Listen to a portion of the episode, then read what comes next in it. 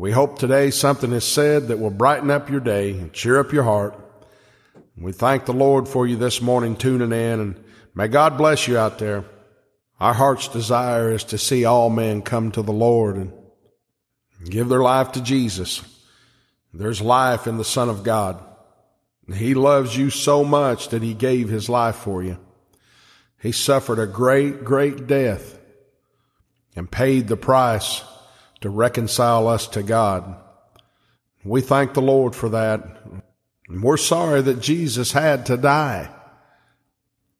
But I'm glad that he was willing to go to the cross. You know, they, they beat this man. They beat him unmercifully. And when they got through beating him, they hung him on an old rugged cross. And that was a place of suffering, of shame. Jesus didn't deserve to be on that cross. Folks, we deserve to be on that cross. But he was willing to take our place. He was willing to shed his blood. What a great sacrifice that he made. The terrible pain that he suffered, the beating, the agony that he suffered on the cross. And folks, it just breaks my heart to know that he had to come to do that because of what I had done, because of my sins. That was the only thing that could reconcile us to God was the blood of Jesus Christ. What great suffering, what great agony and pain that he went through. And knowing that he could have stopped it at any time. You know, he could have called a legion of angels and said, Father, I'm, I'm through. I'm finished with it. I'm tired of him beating me. I'm tired of the shame. I'm tired of him spitting on me. I'm tired of the crown of thorns that they've crushed down on my head. He could have stopped it, but he didn't. And the reason why he didn't, folks, was you and I.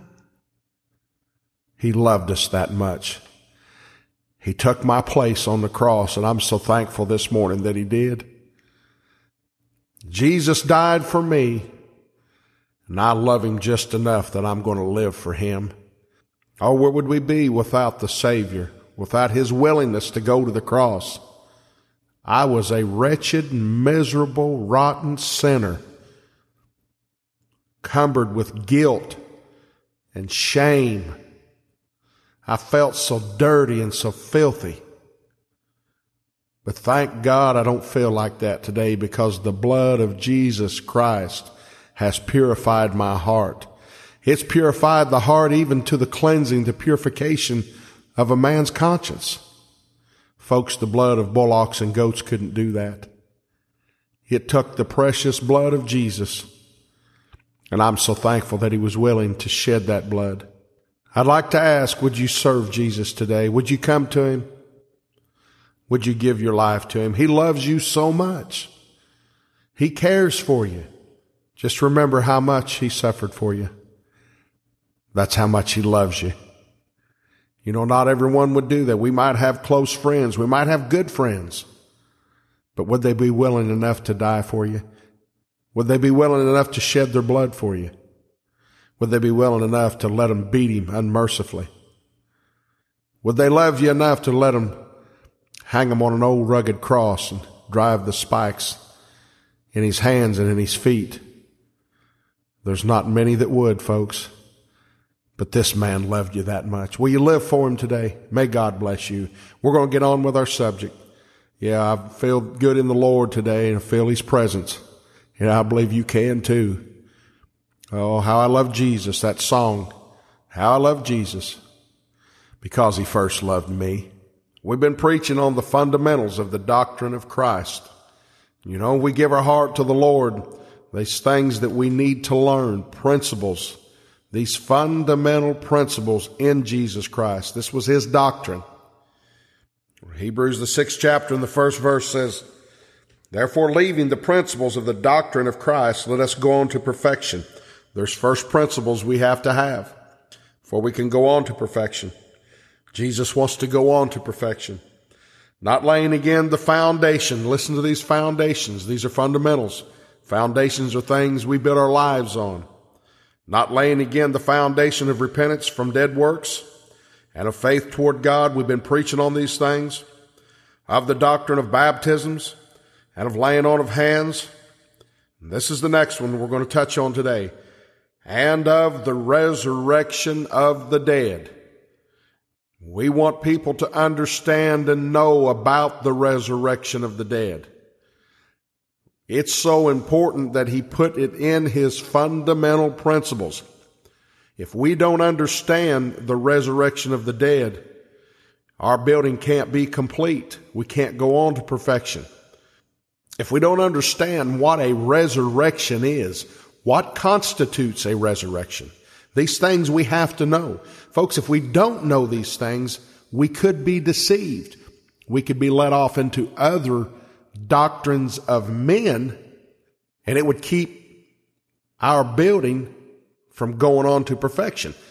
That's why these things have to be taught. These things line up with what Jesus taught. These are his fundamental principles. These are things that you can find in the Word of God. What is a resurrection? That's where we're going to start this morning. There may be a few subjects inside the resurrection of the dead, but we've got to first establish what a resurrection is. A lot of people thinks that Lazarus was a resurrection. Folks, I hate to disappoint you, but Lazarus was not a resurrection. And I'll prove it by the word of God through his great help. And there were several people that was brought back to life, that was raised from the dead.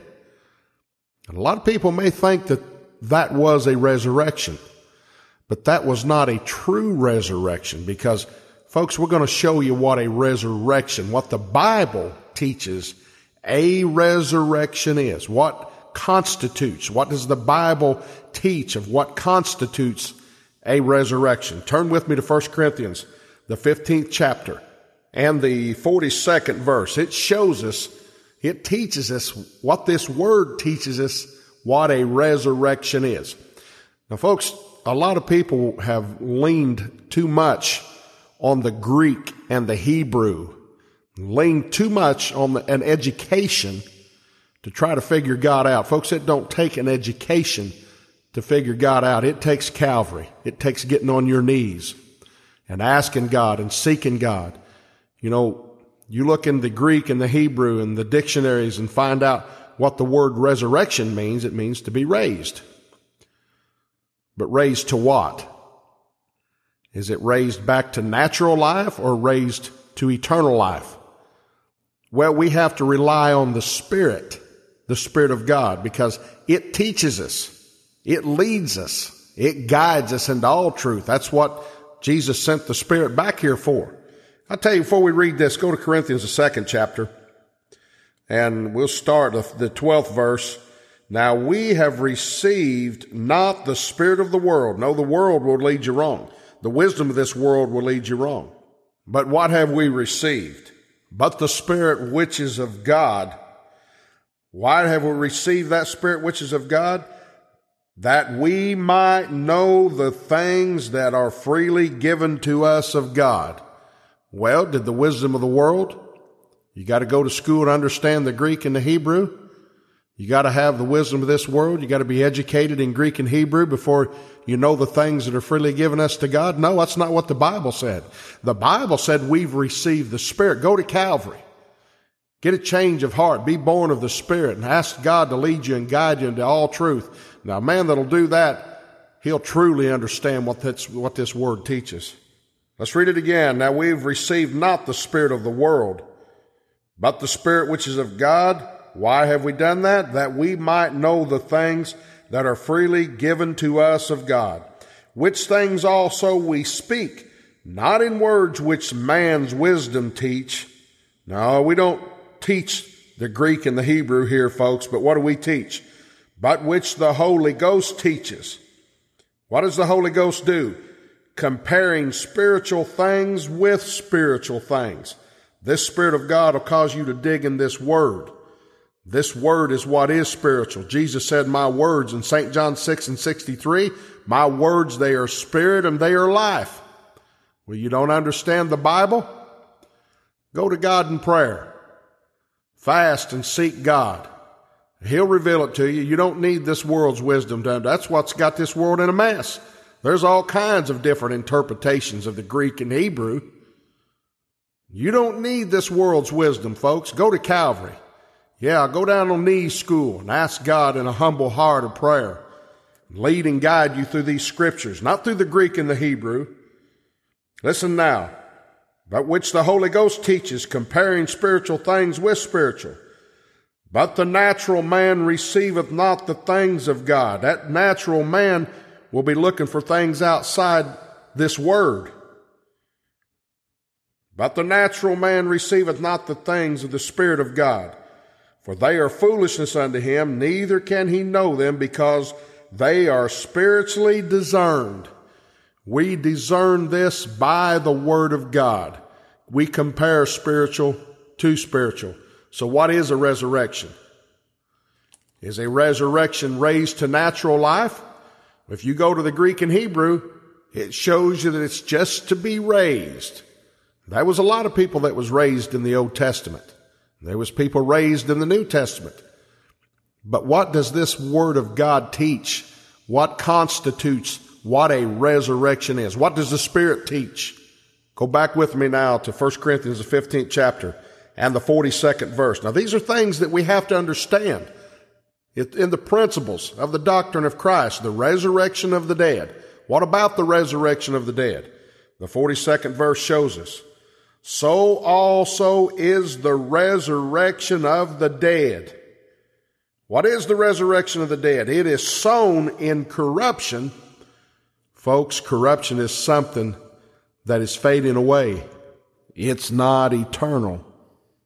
This natural body is sown in corruption, but what? It is raised in incorruption, something that will not pass away, something that will not ever be destroyed.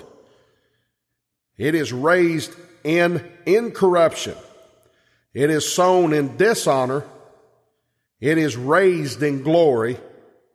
It is sown in weakness. It is raised in power. It is sown a natural body. It is raised a spiritual body. There is a natural body and there is a spiritual body. Well, let me ask you a question now. Was Lazarus being raised from the dead? Was he raised back to glory, to eternal life, to an incorruptible state? to a spiritual body? Or was he raised back just to a natural body? Well, turn with me to St. John, the 12th chapter and the ninth verse, and we'll see about this. The Bible says here in the ninth verse, much people of the Jews therefore knew that he was there. That's talking about Jesus. And they come not for Jesus' sake only, but they might see Lazarus also, whom he had raised from the dead. They wanted to come to see Lazarus too, who Jesus raised from the dead. The 10th verse.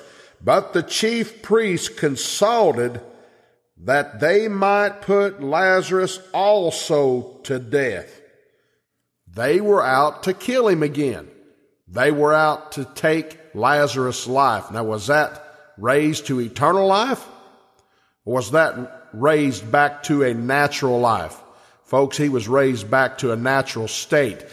Now, folks, that does not constitute a resurrection by the Bible because he was raised back to a natural state.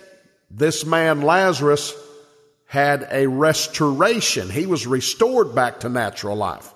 He wasn't raised to eternal life.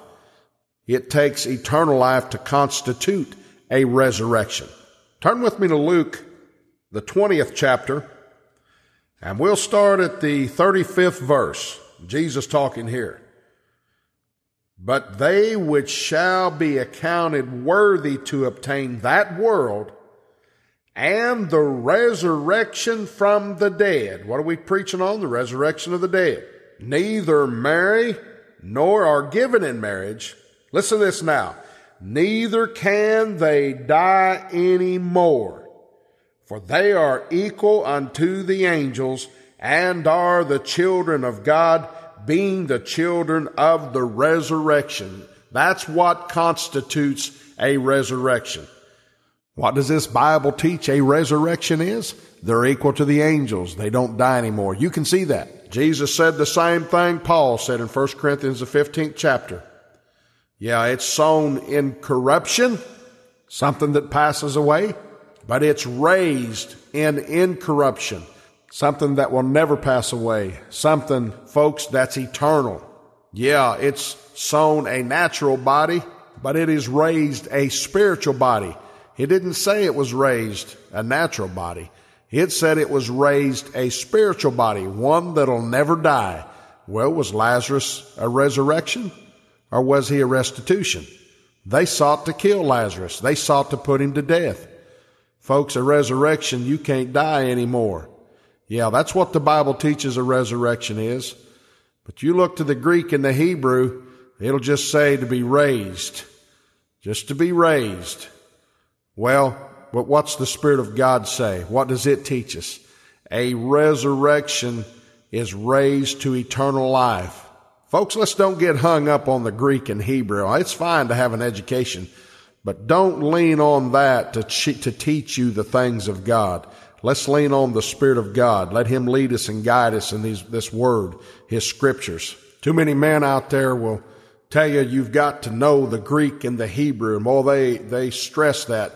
You must know the Greek and the Hebrew before you can understand these Scriptures. They, we have to write our own Bible even yeah, because this Bible we've got's not correct with the Greek and the Hebrew. Folks, that's hogwash. That's hogwash. Just depend on the Spirit of God. He'll lead and guide you into all truth. That's, is that what the Bible said? Or did the Greek and the Hebrew lead you into all truth? Yeah, what is a resurrection?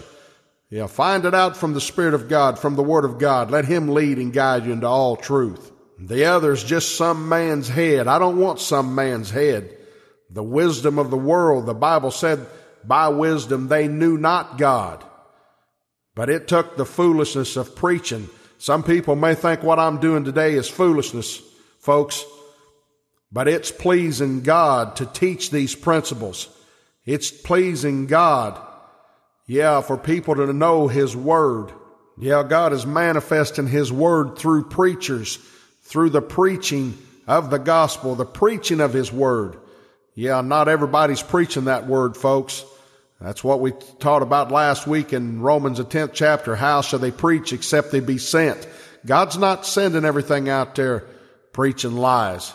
No, if you'll go to Titus, the first chapter, the second and third verse, the Bible said in hope of eternal life, which God that cannot lie promised before the world began, but hath in due times manifested his word through preaching. It didn't say Greek and Hebrew, did it?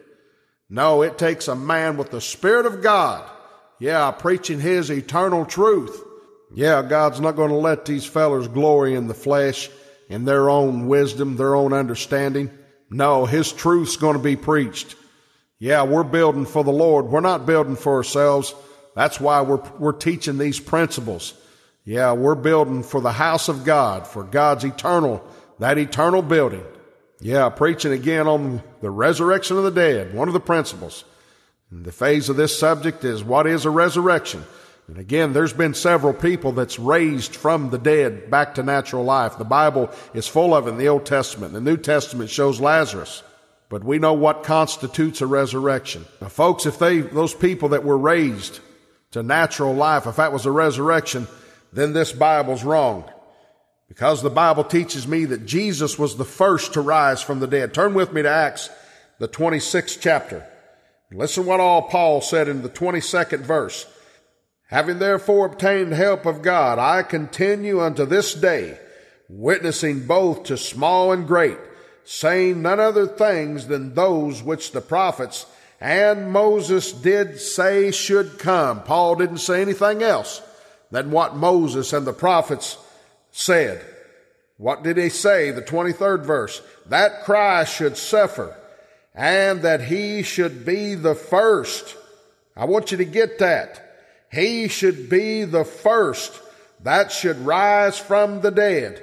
Now, folks, if those people in the Old Testament was the first to rise from the dead, this Bible's wrong. But we, you have to rightly divide the word of truth. What does the Word of God teach that a resurrection is? It's raised to a spiritual body. There was no one that ever went to the grave and was raised, that was dead and was raised back to a spiritual, eternal state. Nobody was until Jesus came. He was the first, the first to rise from the dead, according to what this Word of God teaches that constitutes a resurrection. Yeah, sure, there was people that was raised back to natural life. Yeah, but never did God bring a man from the dead and give him eternal life. Well, we know that Enoch, the Bible teaches that he was translated. Yeah, he had, he got eternal life. But the key point there, he never tasted death. He was translated that he should not see death. That's not a resurrection either, folks. What constitutes a resurrection? A man has to die. That's what it said in 1 Corinthians, the 15th chapter. It's sown in corruption. It passes away. It's sown in dishonor. It's sown in weakness. It's sown a natural body, but it's raised, folks. It's raised in incorruption. It's eternal. It'll never go to the grave again. It is raised in power. Yeah, the power of an endless life. Yeah, and it's raised a spiritual body. It's raised in glory. Yes, praise his holy name. Well, I think Paul knew what he was talking about. He knew the scriptures. He knew what a resurrection was. He knew that there was one, those that had died and was raised and restored back to natural life in the Old Testament. He knew about Lazarus, I'm sure. But he said, saying none other things than those which the prophets and Moses did say should come. These are the things that Moses and the prophets said. That Christ should suffer, he should die, and he should be the first, the first, the first. I want you to get that. That should rise from the dead. Yeah, I know Paul knew what he was talking about. Yeah, God raised his son and give him glory. Well, turn with me to 1 Peter, the first chapter and the 21st verse. Who by him do believe in God that raised him up from the dead and give him glory, that your faith and hope might be in God. God raised his son up and gave him glory. Yeah, it's sown in dishonor, but it's raised in glory. Folks, that's a resurrection. That's a true resurrection from the dead. You know, people may think what's so important about knowing what this resurrection is. Folks, if you'll follow this preacher through these series of subjects, we'll show you how important it is to know what a resurrection is. It's important enough to know that God put it in His Bible for us to study. And it's important enough to know that He listed it in Hebrews, the sixth chapter, as being one of the things that's in His fundamental principles. These are principles that we have to be taught before we can go on to perfection. Yeah, if we won't know what a resurrection is, we can be led anyway and every way, and we'll come off the fundamental foundation, the fundamental principles of the doctrine of Christ, and this building won't be built right. That's why there's so many doctrines out there. I want you to understand first what a resurrection is, what the Bible teaches a resurrection is, not what, what the Greek and the Hebrew and what some man may say about it. Yeah, we're being led by the Spirit of God, being led by His Word. Yes, the principles of the doctrine of Christ. And folks, that's what our little church is preaching on and teaching is principle fundamentals. And we want you to come out and be part of us and be taught and be, be taught how to be fundamentally strong in the Word of God. And we can be.